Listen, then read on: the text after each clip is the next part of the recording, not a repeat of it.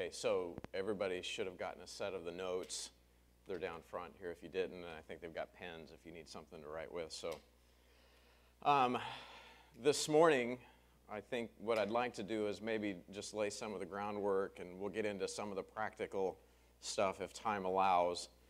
But um, let's just jump right into the notes, and, and, and we'll get rolling. We got a lot to cover in three days and very little time to cover it all in. And so uh, section number one are the goals for this year's alumni track. So I'm, I'm actually trusting the Lord to, to hit a few key areas in this first morning session. Obviously, we want to, as pastors, we want to gain insight into the philosophy and the best practices for making disciples. We want to position ourselves in our local churches so that we're winning souls, we're making disciples. We want to train, equip, and we want to send proven leaders. That's our objective as local churches. So what has to happen is we want to be supported, we want to be envisioned to, um, man, I thought, I thought you were bringing me coffee, but it's okay. No, it's all good. No, I don't. I got water. I just like, that's like the, the extra love, you know, that's all. Um, so, what can, so we want to be supported to do what the mission is calling us to do. A lot of pastors get caught in the trap of existing Monday to Sunday. Uh, that is a deadly trap. If everything is about pulling off a great Sunday, we're, we're, we're actually leaving a lot of the mission left on the table. And I think a lot of you guys know what I'm talking about. Um, so Monday morning, the grind just starts all over again, and, and, the, and the chief of, so what happens is you get caught in this rut of just holding services. And like little kids, what ends up happening is like a little kid will play house. Uh, it's easy for churches to get caught in the rut of just playing church. And so we're, we're you know, what are we going to do for Sunday service? What are we going to do for our, how do we get more people to come to the midweek service? That kind of thing. And so we don't want to get caught in that trap. We want to be able to step back enough and say, are we doing the things that produce the results that we say we want to get? Are we, in faith, trusting the Lord to make His commands over our life as a local church a reality in the life of our local church? And so my hope is uh, what we're going to look at are fundamentals, but they'll My, my, my prayer is that they'll encourage you, and, and um, you know, if, if, if wherever it's needed, you know, they'll be a part of envisioning churches to move forward in ministry. And so the method that I'll use is we'll just pop the hood on M B T, and, and I'll just share with you what we're doing. I want you to see the ministry engine structure, the processes that we know are producing the results that we're seeing at M B T, and then you can assess it from there. Um, but the goal will be to communicate it in terms of ministry approach and philosophy, and, and then hopefully provoke other pastors to do something similar in this track in future discipleship conferences. And, and that's in the last section of your notes. You can skip ahead at any time if you want. Uh, this is me just spitballing on some topics that I know I would love to hear uh, from other churches, other pastors that have been there, done it, and hopefully I can learn from you guys. And so that's point number three, to provoke some Living Faith Fellowship pastors to take some topics that are in their wheelhouse and, and envision and encourage the rest of us. Uh, that's in, the, the again, the last section. So there are many topics that could be just, you know, one-off topics or a whole series, and, and um, if we have time, we can, we can look at that on, on Wednesday. Um, but I think many of you can be used greatly of God to help build the rest of us up. Uh, you know, in terms of a pastor and our calling as a disciple maker, God has given you insight that I know I can benefit from. And so hopefully we can provoke some of that thought for future conferences. Okay, so this year we're going to look at M B T, and I'll just tell you right up front, here's the disclaimer. M B T, I know that as a church we have not arrived. Uh, so if, if I pop the hood on our ministry and you're like, oh, okay, you know, okay, well, praise the Lord, you know. Maybe you're just going to learn what not to do, and glory to God. But in terms of this year's content, um, I know if we pop the hood on the ministry at M B T and, and poke around a little bit, um, that still may not land the plane on your runway in terms of what you need to hear. And so hopefully Tuesday and Wednesday we can take a little bit of time at the end of the session and, and get some Q and A, and, and, and hopefully we can talk about the concepts and the principles and in the context of maybe your local church. Okay, so that's section number one. Section number two, background concepts and considerations for this track this year. I got to start with a disclaimer. I'm not an expert on anything, so you just need to know that up front. Um, hopefully it's not a session that's comprised completely of the blind uh, leading pastors, but um, you just need to know this is very intimidating for me. Um, talking to pastors about how to pastor is... There's a part of me that, that you know, I'm basically by nature a, a, a fairly insecure person, and so by, by nature I'll just, I want to hide,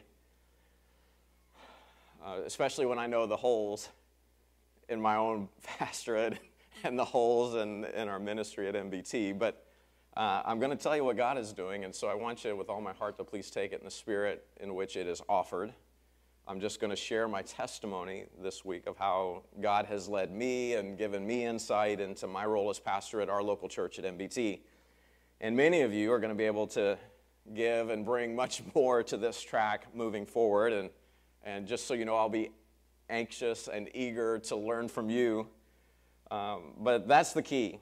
Okay, we want to grow as pastors. We, we don't want to stay in the place where we're satisfied with the status quo. We want to always be seeking God's will. We want to be seeking His Word and His direction for our pastorates and by extension our local churches. And so I'm learning, I'm growing.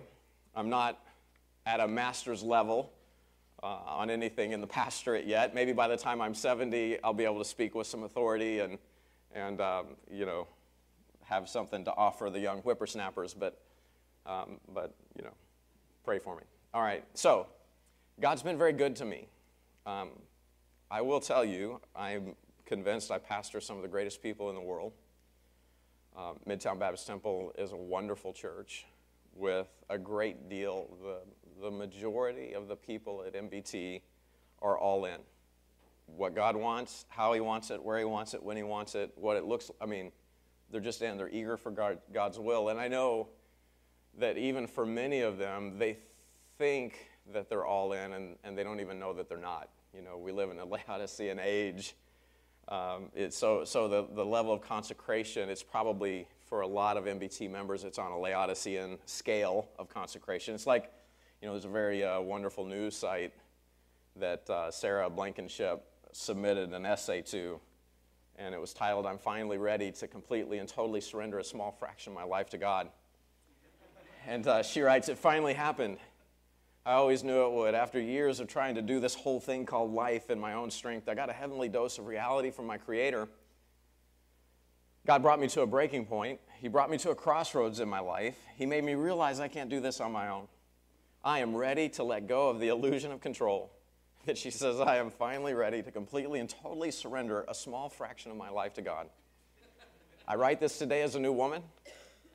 I feel like a great weight has been lifted off my shoulders. The emotions that I felt over the last forty-eight hours are indescribably beautiful. After at long last, I listened to the voices screaming within my spirit and loosened my stubborn grip on a minuscule portion of my life, offering it up to God as a pleasing sacrifice. I'll never look back. I'll never be the same. I'm a new woman.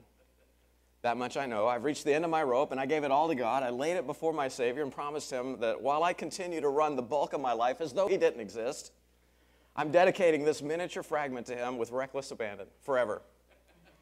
I'm, I'm filled with optimism and hope as I look forward to, for the rest of my life, consecrating this minute piece of my life to Jesus while keeping the vast majority for myself, completely separated from Him, doing with it whatever I please. This is it, no holding back. This tiny piece of my life belongs to You, Jesus. I can't wait to see how this extraordinary adventure unfolds." And so I get... Right?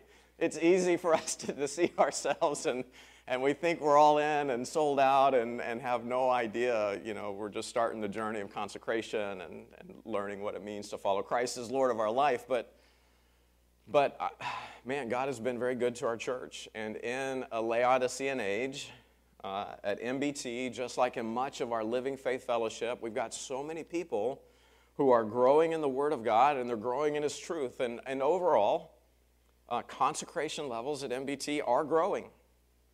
And to make a pitch for the approach to the pastor as a disciple maker, I kind of have to give you a test. If I'm going to sell you a product, you have to have a testimonial, right? Does that make sense? If I'm gonna if I'm gonna pitch you an approach, then you got to know what results it can produce. And so I got to testify a little bit over everything that God has done with a small people in a ha- in a hard place with little resources. And it makes me notice, uh, uh, uh, you know, notice the context that we're in, and it and it makes me nervous because of the context that we're in. Because if I give you the testimony of what God is doing at M B T, then, you know, I, I, I don't know how else to do it, but but give you some percentages, and and uh, that's dangerous because it can sound like crowing, or or uh, like Second Corinthians chapter ten, verse twelve, an invitation to compare ourselves and commend ourselves and measure ourselves by ourselves, and and um, you know, measuring ourselves among, that's just not wise. And so numbers come off like crowing, or or maybe you look at the numbers and you're like, that's pitiful, you're excited over, I don't know, it's just, but I, I, I need to give you a testimonial of what has happened at M B T, because I want you to see that what God has promised in His Word, it works.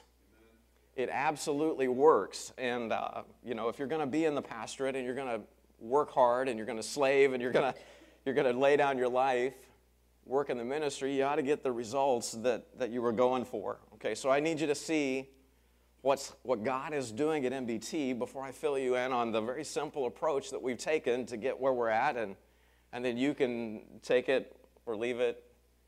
You can grain of salt it, or you can use it. I mean, um, the Lord bless you. Okay, so with the biblical philosophy of ministry that we pursued, here's what God's doing with a little church in the hood. Uh, that began eleven years ago. eleven years ago, um, actually ten years ago, we were in the process of buying the building that we're in now.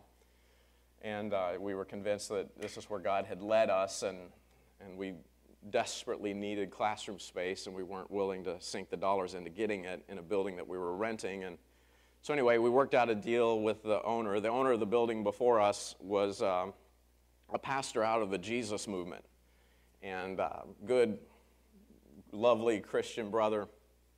Uh, they ran a coffee house out of the basement. You probably went and banged your head, uh, Tony, to a number of bands in the basement of our church back in the day.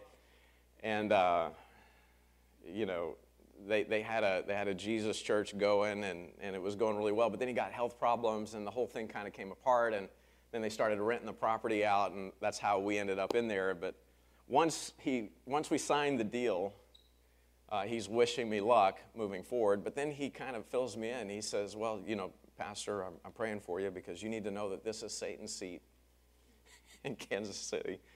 Uh, nothing ever works here.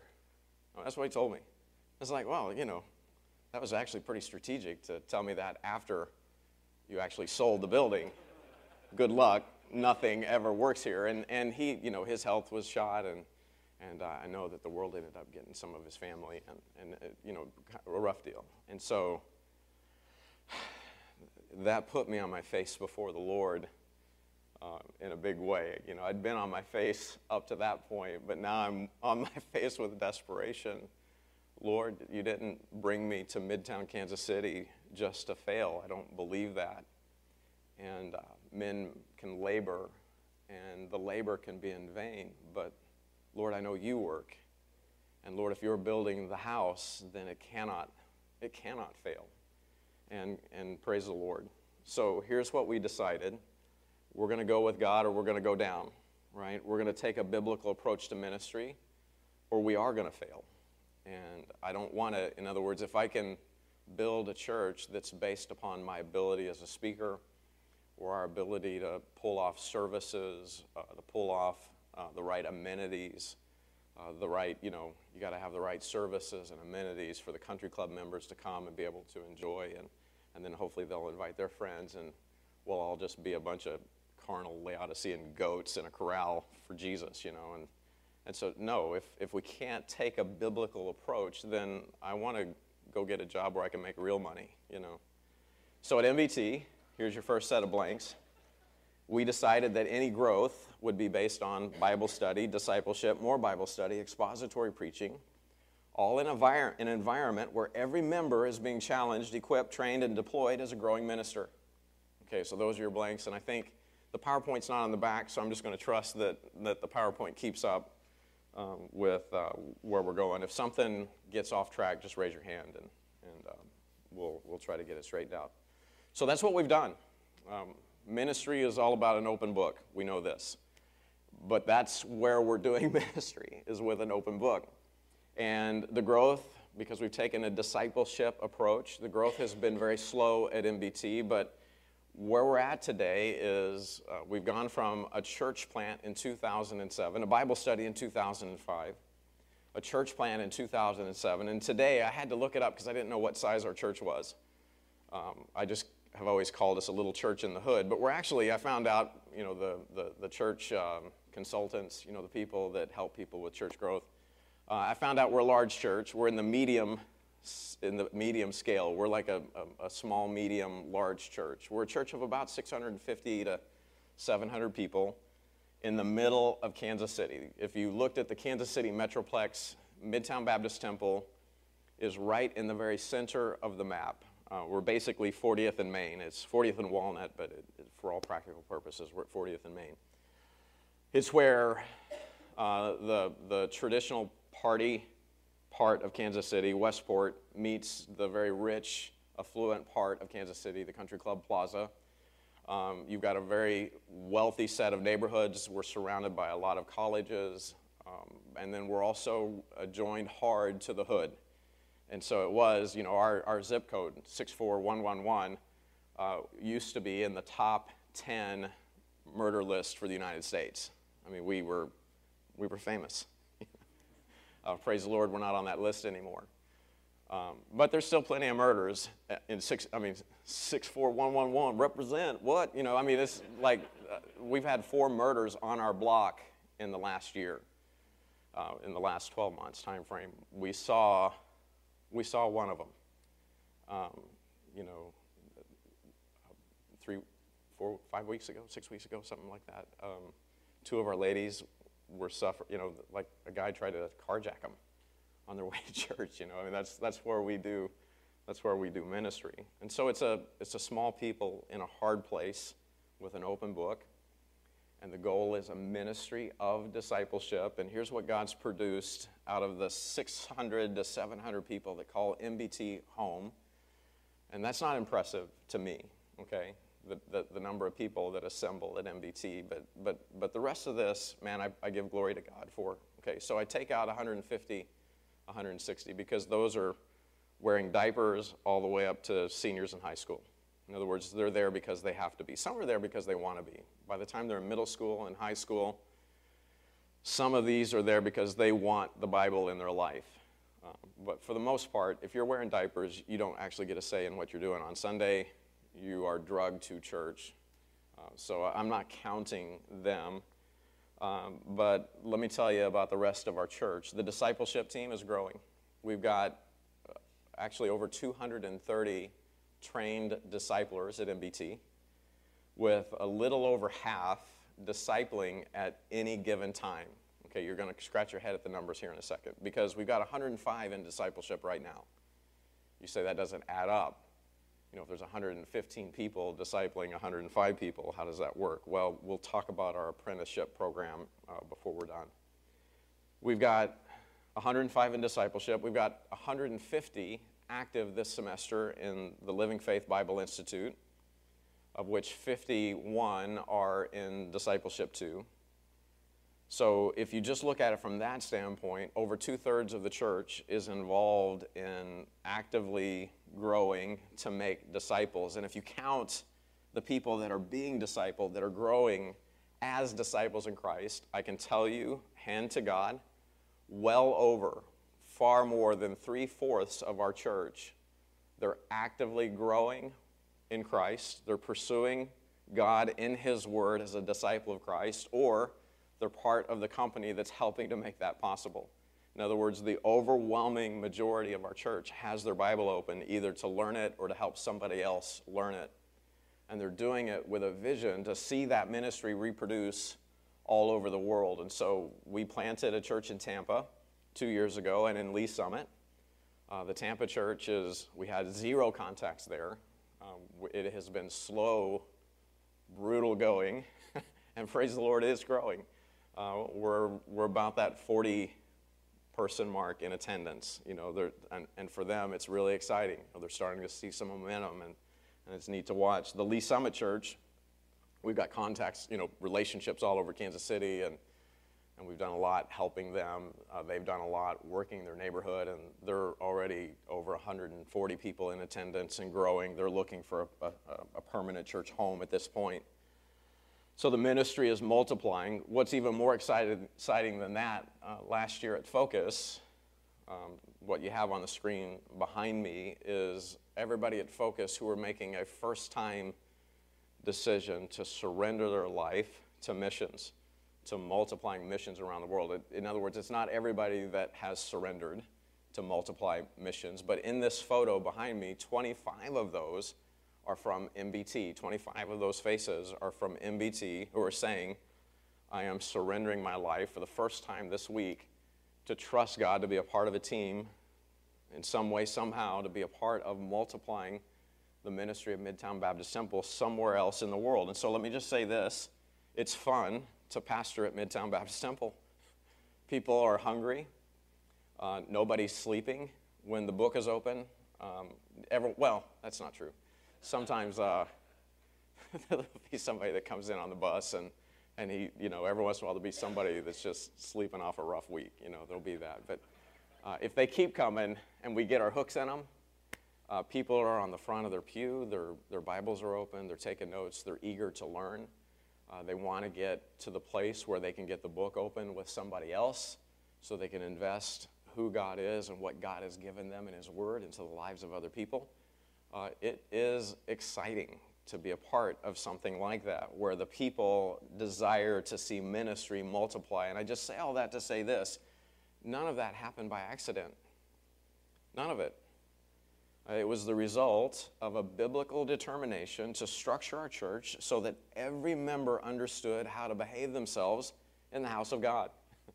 Uh, First Timothy chapter three, Paul told Timothy, I'm writing you this letter so that you know how you ought to behave yourself in God's house.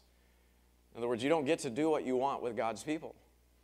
You don't get to lead God's people the way that seems best to you. There is a biblical approach to ministry that if you will follow it, it will, it will result in the multiplying of God's kingdom. And so what's exciting is uh, we've got another team queuing up. Uh, this next, over this next year, we'll be sending ten to twenty people to Boston to plant a church uh, right in the heart of Boston.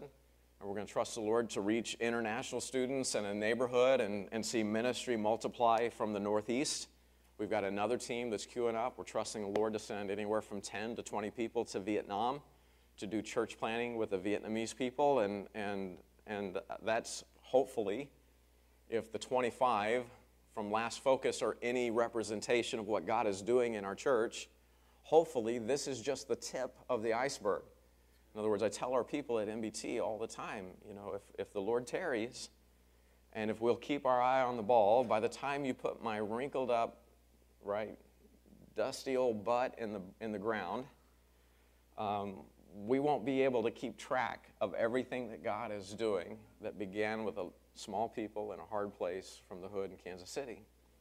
Uh, but that is something that God can do. Okay, so I know there's a lot that we miss, and I know there's a lot that we don't do well as a church. Uh, there's a lot I'm still figuring out. I can talk to you all day about the shortcomings and the weaknesses and the failures of Midtown Baptist Temple. I'm an expert on everything that's wrong with M B T. Uh, but praise the Lord, that's what qualifies us for God to use us for His glory, you know? I mean, I don't think that the heart of our people is to willfully um, be negligent or to willfully thumb their nose at God and follow another agenda. I think their want to is set to, God, your will rule over my life. And it pleases the Lord to take our weakness. It qualifies us that He uses us now for His glory. In First Corinthians chapter one, verse twenty-six, the calling is, it's not many wise men after the flesh. It's not many mighty. It's not many noble are called. But God hath chosen the foolish things of the world to confound the wise. And God hath chosen the weak things of the world to confound the things which are mighty. And the base things of the world and the things which are despised hath God chosen. Yea, and the things which are not, to bring to naught the things that are. And praise the Lord. That's my resume. I mean, foolish, weak, base, despicable. Praise the Lord. That qualifies me. Why? That no flesh should glory in his presence. But of him are ye in Christ Jesus, who of God is made unto us wisdom and righteousness and sanctification and redemption, that according as it is written, he that glorieth, let him glory in the Lord. Man, praise the Lord. That encourages me so much, you know. As a pastor, then, and so this would be hopefully the first thing that we're reminded of.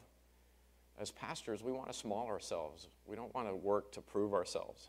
You know, now again, well, I'll be talking about sending proven leaders. Be willing to send proven leaders. And by that, I don't mean leaders who in pride have proven, I'm the man, I'm the greatest thing ever. You know, no, they're fruit-bearing. Proven ministers are people that God are using to see souls saved and disciples made. God's using them to equip and uh, to train leaders and, and, and send them out. Uh, so I want to, as a pastor, it's, it's, it's critical that as God moves, I continue to small myself. I don't have to prove myself. If I want God to be glorified, then I have to recognize all I am is foolish, weak, base, and despisable. But I can humble myself before the Lord. I can humble myself under the mighty hand of God. And then that, all of that weakness and failing is what qualifies me for God to be glorified in my life. Why? Because I don't get to take any credit. If there's any credit that is going to be taken, it would be this. We're going to do it God's way so that we get God's result. We're going to follow God's plan so that God's purposes are realized in the church. Then God gets all the glory. In other words, I'm just the idiot that did what I was told, and uh, the boss got his way with his workers. Man, praise the Lord. Okay, so I, I, I want to small myself, not prove myself. Why? Because I need, the, I need God to do all that he's called me to do through me and through the ministers of Midtown Baptist Temple. There is not one thing that God has called me to that I can actually do in and of myself. I, I, I can't do any of it. I can't translate a soul from the kingdom of darkness to the kingdom of light. I can't save anybody. God has to open their eyes to the truth of the gospel and pour out his spirit on them in conviction and bring them to the place where they recognize I'm a sinner in desperate need of a Savior. I can't do that. Now, I can open my mouth and be what God uses to bring them to that place, but I can't save anybody. I can't make anything, anyone grow. I can't mature a believer in Jesus Christ. I can't conform anyone to the image of the Lord Jesus Christ. I have a wife and three kids. I can't make any of them be good people. I can't do that. The, the things that God's called me to are one hundred percent, all of them are beyond my capacity. I don't have that ability. But I can position myself so that God can work through me, and then he can wreck people for his glory. And praise the Lord, I want to be a part of that. So that brings me to point number two. And again, we're just still in setup, the heart of a disciple-making pastor. Okay, so if you hear something in how we're rolling at M B T this week that motivates you to adjust course at your church, just remember that pastoring is sheep care. Okay, so dealing with sheep, you, we, we, got, we can never forget this. And it's easy for pastors to forget this because you're in charge. If you're in charge, that means you get your way. Mm-hmm. Hold on. Nope. I tell all of our growing leaders all the time, the more in charge you get, the less you get your way. As a matter of fact, there's very little that There's very little that goes the way I want it to uh, in terms of details and particulars at M B T. And again, in terms of ministry philosophy, mm, it's, it's the Bible way or the highway, okay? That's my job as a gatekeeper. But when we're dealing with sheep, and if you see that there's a course correction needed, just remember, forcing change is confusing and confounding. Leading change, though, is exciting for the whole flock. Does that make sense? Uh, if I come to the place where I recognize, you know, we've been missing a couple key critical components in our local church ministry, and we're going to make some changes around here, I better be very careful with that. Because if I take a hard left turn, going fifty miles an hour, half the family in the back of the truck, right? It's going, this is how we grew up. I grew up in the, I grew up, I mean, I grew up in a place that was a lot like this, okay? And, and so seatbelts, schmeat belts, we rode around the back of a pickup truck. I have fallen out of a few pickup trucks. Oh, that's probably what's wrong with me. I've fallen out of a few pickup trucks. I remember one time my dad, uh, we were building a house down in the southwest Missouri in the Ozark Mountains, and, and uh, that's where I grew up. And uh, he had to pick up a load of plywood for decking uh, in, uh, in, in uh, Powell, no, no, it was Purdy, Purdy, Missouri, on uh, Highway thirty-six. And uh, so, you know, mom, dad are in the front of the truck, three kids are in the back sitting on the plywood. And there's a big truck coming down the highway. He wants to get out ahead of it. So he guns it, gets out on, th the problem was, is the whole load, three kids and all, plopped out right in the middle of Highway thirty-seven. And here comes the big, you know how the brakes do, coming down on us. Um, you know, it, you take a hard turn with your family in tow, you can actually lose a lot of people over the side. And that happens in churches all the time. I, I, I watched a, a pastor take a, grow a church from twenty-five hundred to one thousand people, making adjustment after adjustment after adjustment, taking hard left after hard left after hard left. And it's like, why, why is everybody leaving? Well, because you're a moron, that's why. You know, that's, you can't treat families that way. You can't do that. You can't force the flock. You can't drive the herd like that. And so, good pastors don't lord over God's people. That's your next blank.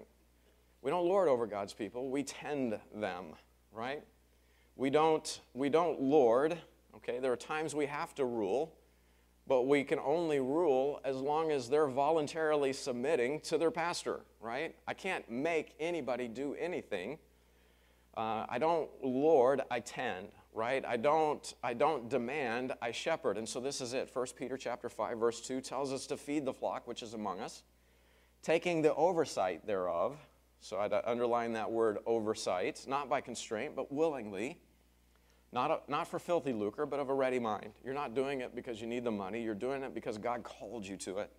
Neither as being lords over God's heritage, but being in samples to the flock. You ought to underline in samples. And when the chief, whenever the chief, when the chief shepherd shall appear, you shall receive a crown, underline crown, of glory that fadeth not away. So God made you an overseer. You're a, you're a, you're a, a bishop. You're an administrator. Right? You have to make sure the church is organized, on track, and heading the right direction. And that is a calling of God. You're the one that sets the vision. You're the one that points to the hill, right? The hill that the flock needs to go graze. You're the ensample. You model it first, you know.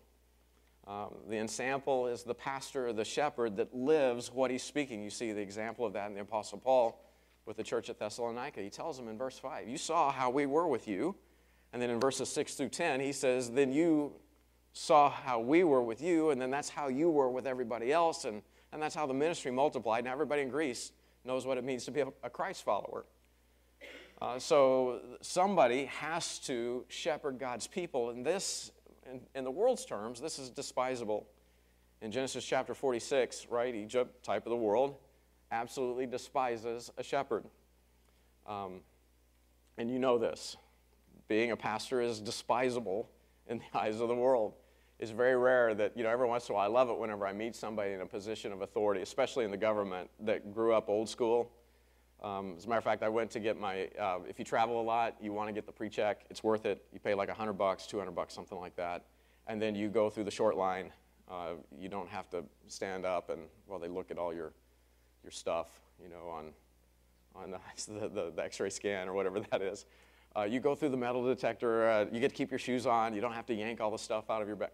I went into that place for the, this is where they grill you and make sure you're not a threat to national security. When this guy found out I was a pastor, he's like, oh man, great. Do you have any questions for me? And then he signed my paper and I was off. And I'm like, oh man, praise the Lord. For every time that happens, there's a hundred more times when you inform people you're a pastor and they're like, oh, you got the plague or something. Like they like take two steps back. They don't want you to get your cooties on them or I don't know.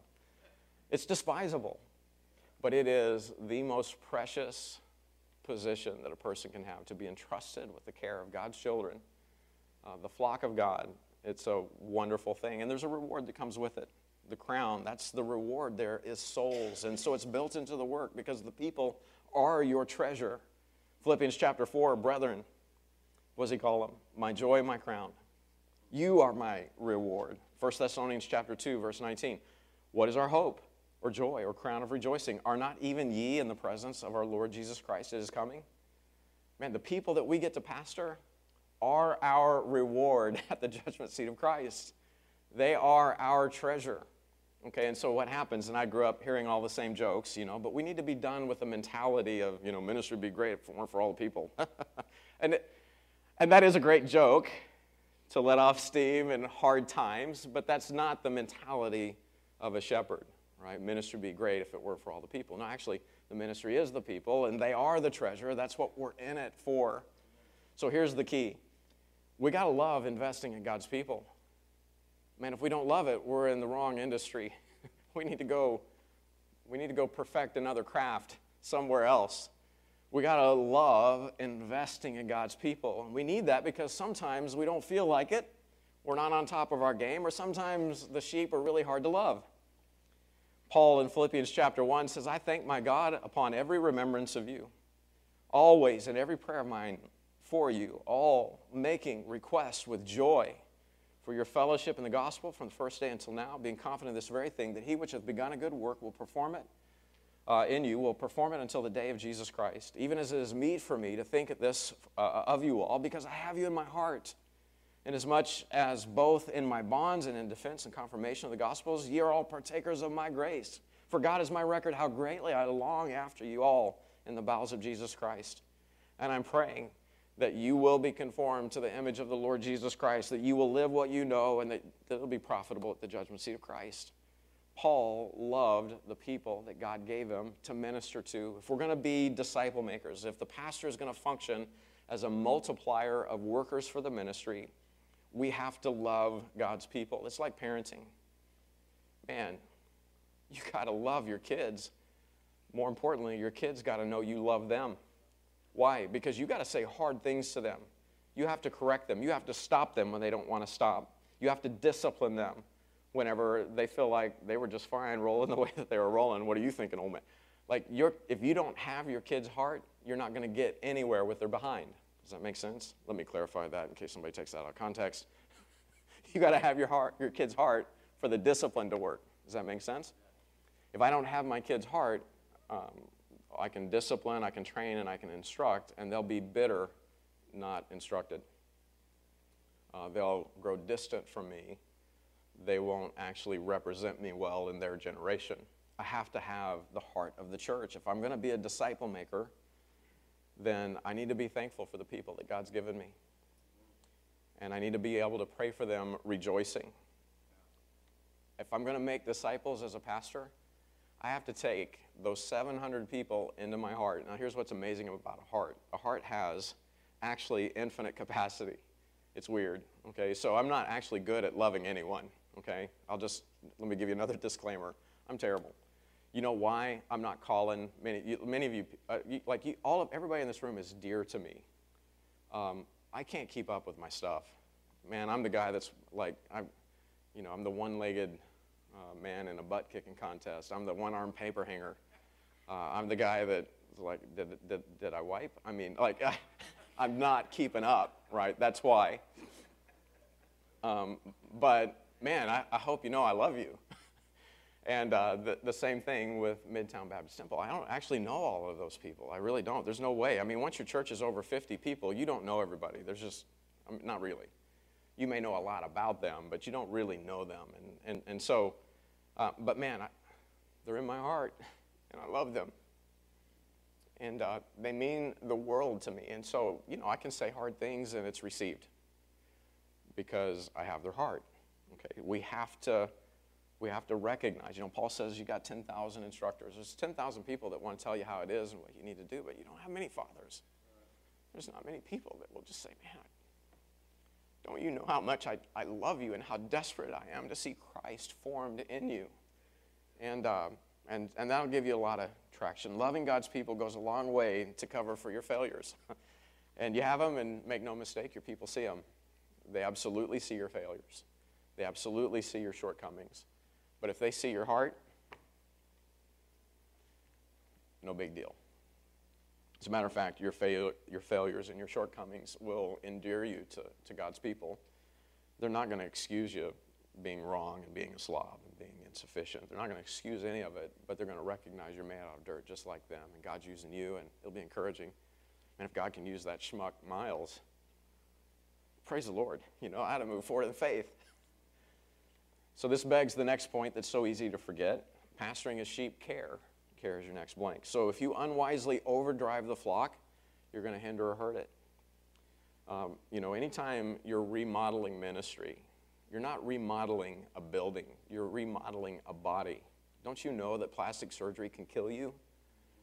Right? Any remodeling is potentially deadly. Okay, so be very careful. Uh, don't make the mistake, right, Solomon's son made. You think my father was impressive? Now I'm in charge, let me show you a thing or five hundred. Man, the whole thing fell apart. You don't get to remodel a body, a people, a country, right? You don't get to remodel a church. Now, sometimes the church has to conform to a biblical principle, a biblical standard for ministry, but if you overdrive them and you're forcing a remodel and you're doing it through structure, you run the risk of actually damaging the body. Think about the allusions the Scripture gives to provide insight in terms of how biblical leadership is supposed to engage. We already talked about parenting, you know, fathering. How's that work? Man, fathers love their children. Fathers will lay down, you know. I, I started getting, I thought I loved Cheryl when I married her. I really did. I, like, I sincerely convinced myself that I loved Cheryl whenever I married her. Well, I have since. Okay, so now this year will be, I think, twenty-seven years for us. I know for a fact that I had no idea how to love Cheryl whenever I married her. Well, this is twenty-seven years and three babies later. Okay, ah, okay, now I've been clued in on a few things. uh, it, to be honest, I, I married Cheryl because I wanted to have sex with her. That, that was probably ninety, okay, ninety-nine percent of the motivation. Uh, I, she, you know, she was the one. I had to make her mine, and so um, now I've got a daughter that's marrying age, and I got a guy who's interested in her, and he's a good kid, but he don't love her. He thinks he does, but I know now he doesn't. Now I, I'm confident he'll be a guy who will learn and grow in his love for my daughter, but um, man, when I brought her home from the hospital, I mean, that's one of those memories that, that was yesterday for me. She was like this, like literally yesterday, and I'm, I'm looking at her, and I'm like, oh, God, help me. How is she going to come out okay when I'm her dad? You know, please help me. I, I, I, I want to do right by Sophia. And then two more came. And it's like, now I have sons, and and again, I mean, both of them, it's just this vivid memory and the weight that came on my shoulders, you know, when I'm responsible for these lives to move forward. And then, you know, it's, it's by, the, by the second kid, you know, I'm looking at my wife in a whole new light. I mean, it's like, this woman is my life. Everything that I have in terms of my family has come from this woman. What a treasure she is. And And uh, one of these days, all these little jerks are going to go on, and they're going to live their own lives, and we're barely ever going to get to talk to them. We're going to see our grandkids once a year, and, and, uh, and it's just going to be me and her. And, and, and now there's a part of me that's like, can't wait. um, I have learned. I, I loved her when I married her, but I've learned to love my wife. She is exceeding precious to me. And so that's, that's one of the allusions that the Bible gives as husband. You know, what's a... What's a husband? Well, we're called a husband because we're supposed to husband our wives, right? We're to be husbanding our wives. A husbandman works a garden. And in a garden, you can't make a tomato plant bear fruit. Do we have Kleenexes? Is there some? I'm like blubbering like a moron. And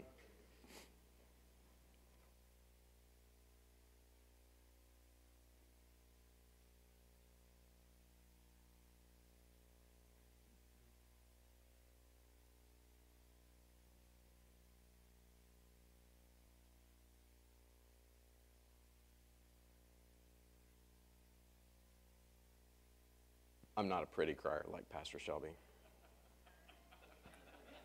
He, uh, he always looks so elegant and stately.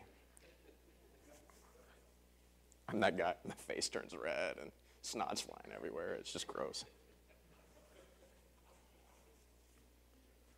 You, you, you know, you could be a really good gardener, but you actually can't make anything bear fruit. You can't make anything grow, can you? All you can do is provide the environment, right? You can provide the necessary care and support that creates the conditions to make fruit bearing possible.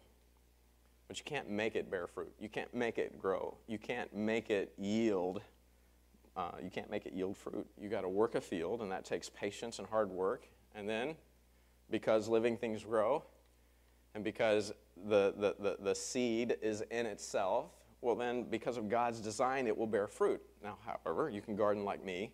I grew up gardening and actually did pretty good whenever I was held to it. Now everything gets in the way. And you go to my garden most every year, and it's like, welcome to the jungle. You know, it's just crazy. It's just bad.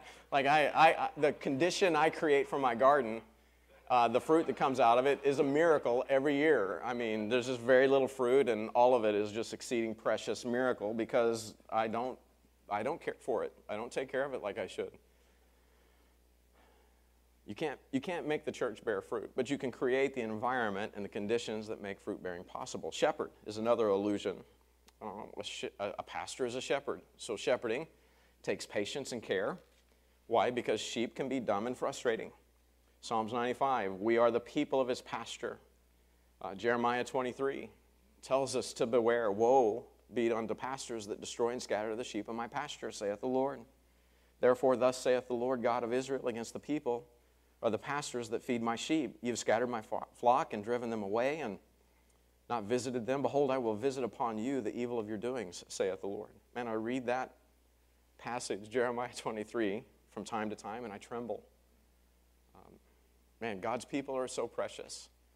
And I have the ability to take them into my heart and care for them. God's people are a flock that have to be tended, not overdriven. They have to be cared for and protected, because wolves are after them, and so I, I, I, I got to be careful, right? Because people, I, I know there are principles, right? God is adding to Midtown Baptist Temple daily such as should be saved. But I also know that the enemy is sowing tares into the congregation. So how do I do that? Well, there's a principle from the kingdom of heaven. Uh, both grow up and you, you sort them out at the end, you know? But I also know that God has the ability to translate people from the tare kingdom into the wheat kingdom. And so, you know, if a tear feels like coming, I know the Word of God is powerful and has the ability to cut you six ways to Sunday and uh, separate you from yourself, and so that's possible. At the same time, I recognize there are wolves who, man, these days they're not even dressed in sheep's clothing. I mean, they just come right into the church dressed in wolves' clothing, and, and they're there to consume the flock. Paul warned in Acts chapter twenty. He says, I know this, I know this, that after my departing, grievous wolves enter into the church. Uh, they're going to come up of you, right? Of your own selves, men arise. They speak perverse things, and their goal isn't to, you know, see disciples follow after Christ. They want disciples to follow after them. So he's warning them. And look at look at Acts chapter twenty, verse twenty-eight. Here's the solution. We need to take heed, therefore, to ourselves and to all the flock over which the Holy Ghost has made us overseers, to feed the church of God, which he hath purchased with his own blood. I have to recognize that a people that Christ bought with his blood, obviously they're exceeding precious to Jesus. I don't get to despise what Christ bought with his blood. And so I'm dealing with people, and some of them are very frustrating. And I'm like, is this a tear? Is this just a weak baby Christian? Is this a wolf? You know, what, what's going on? And so with trembling, I don't get to run off somebody who's sincerely trying to sort it out. You know, with trembling, I don't get to, I don't get to mistreat somebody because they're presenting as a tear. I, I got to be very careful to make sure that I'm not frustrating the work of God in the life of a baby brother or baby sister in Christ. And for that, I need the help of the Holy Spirit, man. Oh God, look at this precious people that, I'm, you know, be not many masters. Ours is the greater judgment. There's greater condemnation for us at the judgment seat of Christ, you know. Oh God, please have mercy on them. You gave them me as their pastor. And so Lord, please let me take them into my heart. Let me love them, because I'm going to have to say hard things to them. I don't want them in my correcting of them to think that I'm rejecting them, because their Father in heaven doesn't reject them. Does that make sense? Okay, so the spiritual reality is, is we're always under attack. The enemy's always sowing tares. He's always sending in wolves, and And we got to know who to run off when. And so we need the help of the Holy Spirit. So that's number one. Number two, you cannot effectively make living things conform to your will. You can provide support, training. You can set an environment that's conducive to, thro to growth and fruit bearing, but you can't actually make people grow up in Christ. Number three, in terms of pastoral philosophy, you don't need some brilliant one hundred part plan. You need an approach. If you're going to pastor, it's, pastoring is like gardening, right? Pastoring is like parenting. Pastoring is like shepherding sheep. You don't need a hundred-part plan. You don't need a complex formula. You need a biblical approach. You need a biblical attitude. You need a mentality. You need a way that you roll as a pastor. That's what you need. And what the pastor does, he says, this is the biblical hill that we're going to take. Here's the direction that we as a flock are going to pursue as, our, as this local church. Here's the biblical philosophy of ministry that we're going after. And then you just start tending. You start tending the sheep. And the way sheep move is we graze a little here, we graze a little there, but the whole time we're moving on to better pasture. That's the way that we move a herd. That's the way we move the flock of God. In other words, if I try to take people who are, who are, who are beginning in their walk with Christ and try to conform them to Christian maturity immediately through rules and regulations and, and uh, you know, a hundred-part formula that they, you know, it's rocket science, they got to follow it, and you need a degree to, to figure out what's going on. We're not going to get anywhere fast. But if I will just slowly but surely say, I know what hill I'm taking, and I'm going to keep moving that direction, and I'm going to keep reminding you of the direction that we're moving. In other words, as a flock, we're just going to graze our way there. So I'm not driving the sheep, I'm tending the sheep. Uh, one of the things that happens is you see a hole in your church, you see something that's going wrong, and this is, I, I know this is a temptation that we face all the time. Uh, we don't talk about tithing enough. We don't talk, well, we talk about tithing as often as it comes up in Scripture. I don't have to talk about tithing all the time. Well, we need to get the, we need to get the, we need to get the tithing up. Well, okay, you know, we'll get to it. In other words, we're never done talking about tithing, but I don't have to talk about tithing all the time. I only get these people for just a few minutes every week. And so we need the full counsel of God's Word. And so, uh, you know, I, I, I don't have time to talk about tithing today, but maybe I can mention it when I'm praying over the offering. I can, I can pray a biblical principle over the blessing of the offering that's not just genuinely asking the Lord for the reality of that biblical principle in the lives of His people, but it's also edifying the body of Christ at the same time. Why? Because they're joining with me in prayer to our Father. Uh, so I, I can, a little here, a little there. I can, I can begin to build the people over time. I can't cover everything every time, right? You're not going to deal with sexual sin in every sermon. If so, you're probably, a, you know, wrestling with something yourself. Maybe, I don't know. Uh, you, you just can't. You can't do it. So you're tending the sheep. And so I recognize that, you know, the sheep need worming, okay? So we're going to make our way to the worming station, you know?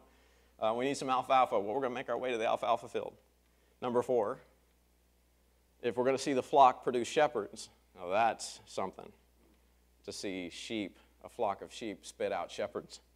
Well, that's going to take deliberate focus, and that's where I want to spend the rest of my time talking uh, this week. I want to talk about how do we see the flock produce shepherds. And so our main point, number one, what time do we need to be done? We need to be done in like ten minutes. We're going to make it. Is that right? ten fifteen? Oh, we need to be done in five minutes. We're going to almost make it. Okay, so let me introduce this to you, and then we're going to get really into the nitty-gritty over the next two days. We got to train up disciples with a vision to be ministers. And so our motto is every member a minister. Uh, we, talk, we, we, we throw that out all the time. Not every time, but all the time, right? It consistently, we're reminding people, hey, God wants to use you in the lives of people. And so this means that good pastors trust that God is at work in the lives of growing leaders. I have to believe that, that God's going to work in you, that God's raising you up to invest your life into the life of another people for God's glory. And so we're not just training God's people, we're also entrusting them with tasks, right? So if, I'm, if I know something, now I have the capacity to start saying something. And a lot of churches, what happens is we want you to come and sit and just get what I have for you, and then come back next week and sit and get what I have for you. And if, if all it is is locker room talks and nobody gets a chance to get out on the field, people end up kind of frustrated, and they may not know why. You know, well, we talk about football all the time, but I never actually get to play. Uh, there are people that actually you need to get out of their way and let them quarterback every once in a while. You need to teach them, you need to entrust them with tasks that you're training them for, and we'll talk about that more uh, over the next couple of days. Paul, when he's praying for the church at Ephesus, he's praying that they'll get what God has for them, and he's trusting that God is at work for them. And the culmination of the prayer, you got the reference there, you can read it, but he says, I'm trusting that God is doing exceedingly abundantly above all I'm ever asking or thinking. God's power is working in you. I know that God is at work in your lives. But we also know that if we're going to have a ministry that is going to teach people, that's going to train them and entrust them with the work of the ministry, that means we have to do the things that produce the environment where they can. Okay, so if we're going to have a ministry that's multiplying leadership, that means we got to say yes to the right things, but that also demands a hard no to many good things. Okay, so I didn't say wrong things, I said good things. Churches are full of so many good things that end up, you know, you, you, everything has a cost. And so if I'm going to pull off Project A or Service C or, or Operation M, okay, all of these things have a cost associated with them, time, money, people, resources. And, and, and so many of these things are so good, but they actually take all the time, the money, the energy, uh, the impetus out of producing, reproducing disciples. Okay, we can get busy doing so many good things and forget to ensure the commanded thing.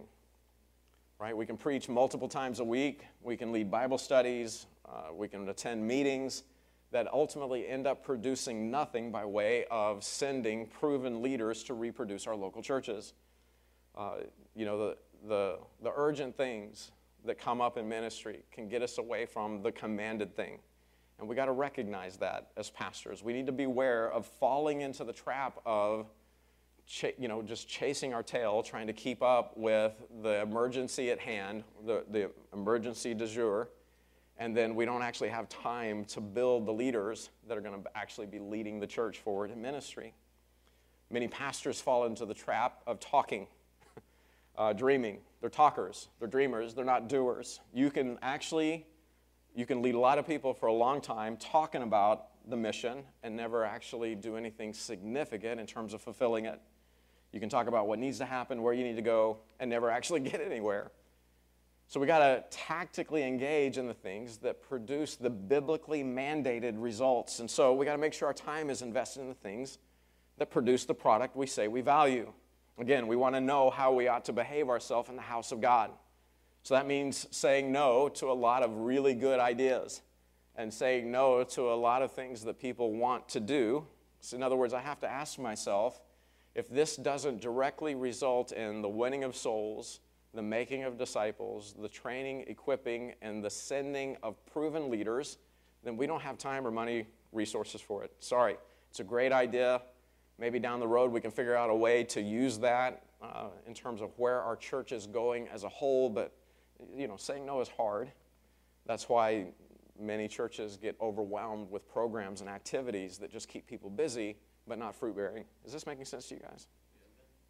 Okay, so we got to give ourselves to the things that give us Second Timothy two two, right? The things that we've heard among many witnesses, we want to commit those to faithful men and women, and we know they're faithful because they're going to turn around and do the exact same thing. They're going to teach others also. And so once you look under the hood of everything that goes on at M B T, you'll see there's not actually a lot of time for a lot of activities and programs. Okay, so here's the list, and I think it's in your notes. This is what we're basically calling our members to. You need to be in Sunday worship. You need to be in a Sunday fellowship. This is how we break down our church into small groups. This is the Sunday fellowships all require growing pastoral leadership.